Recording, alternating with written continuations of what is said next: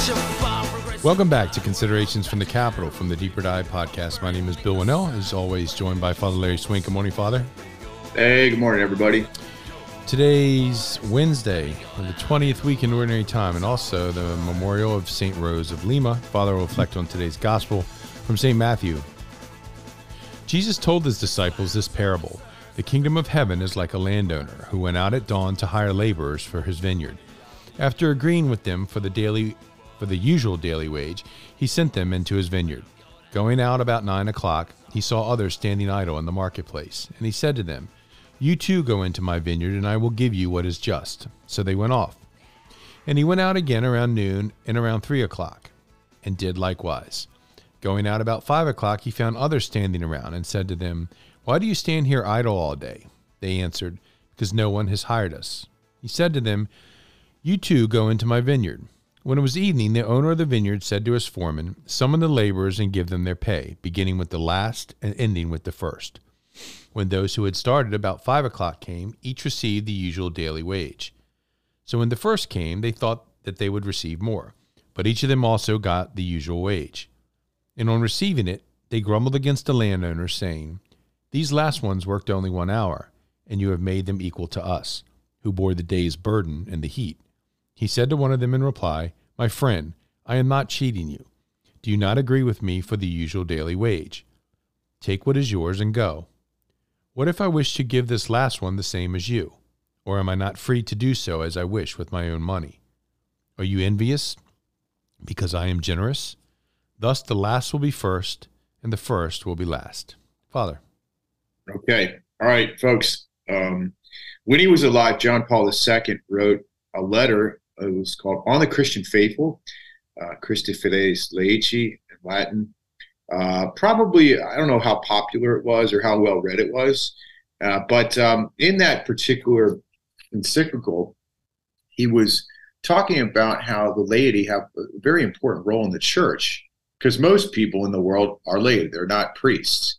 And he says basically, you have a job to do, which is to evangelize souls. And we see today in the gospel that the Lord uh, chooses laborers for his vineyard. You know, he's got work for all of us to do, and he picks them at different times. And the fathers of the church speak about how the different times in the morning versus the you know afternoon, mid afternoon to late afternoon, whatever it might be, all is basically different stages of life. So some people come into the faith, and most of us as babies, we're baptized into the faith. Our parents present us to the church. But then there are many, some that come like towards the end of their life that they're baptized, or they come into the faith uh, much later in life.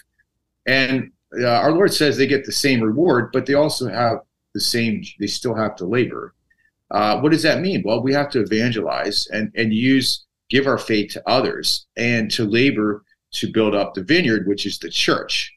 Uh, I think a lot of people kind of keep their faith to themselves, and our Lord is saying no, that we must uh, we must you know do what we can to uh, to bring people to faith in the circumstances that God puts us.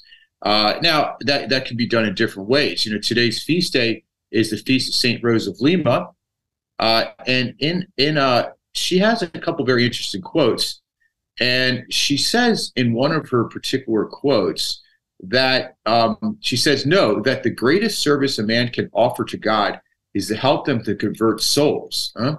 So that's really one of the main jobs we have is to help people come to a deeper conversion and a knowledge of Jesus Christ and the graces that come from his holy church.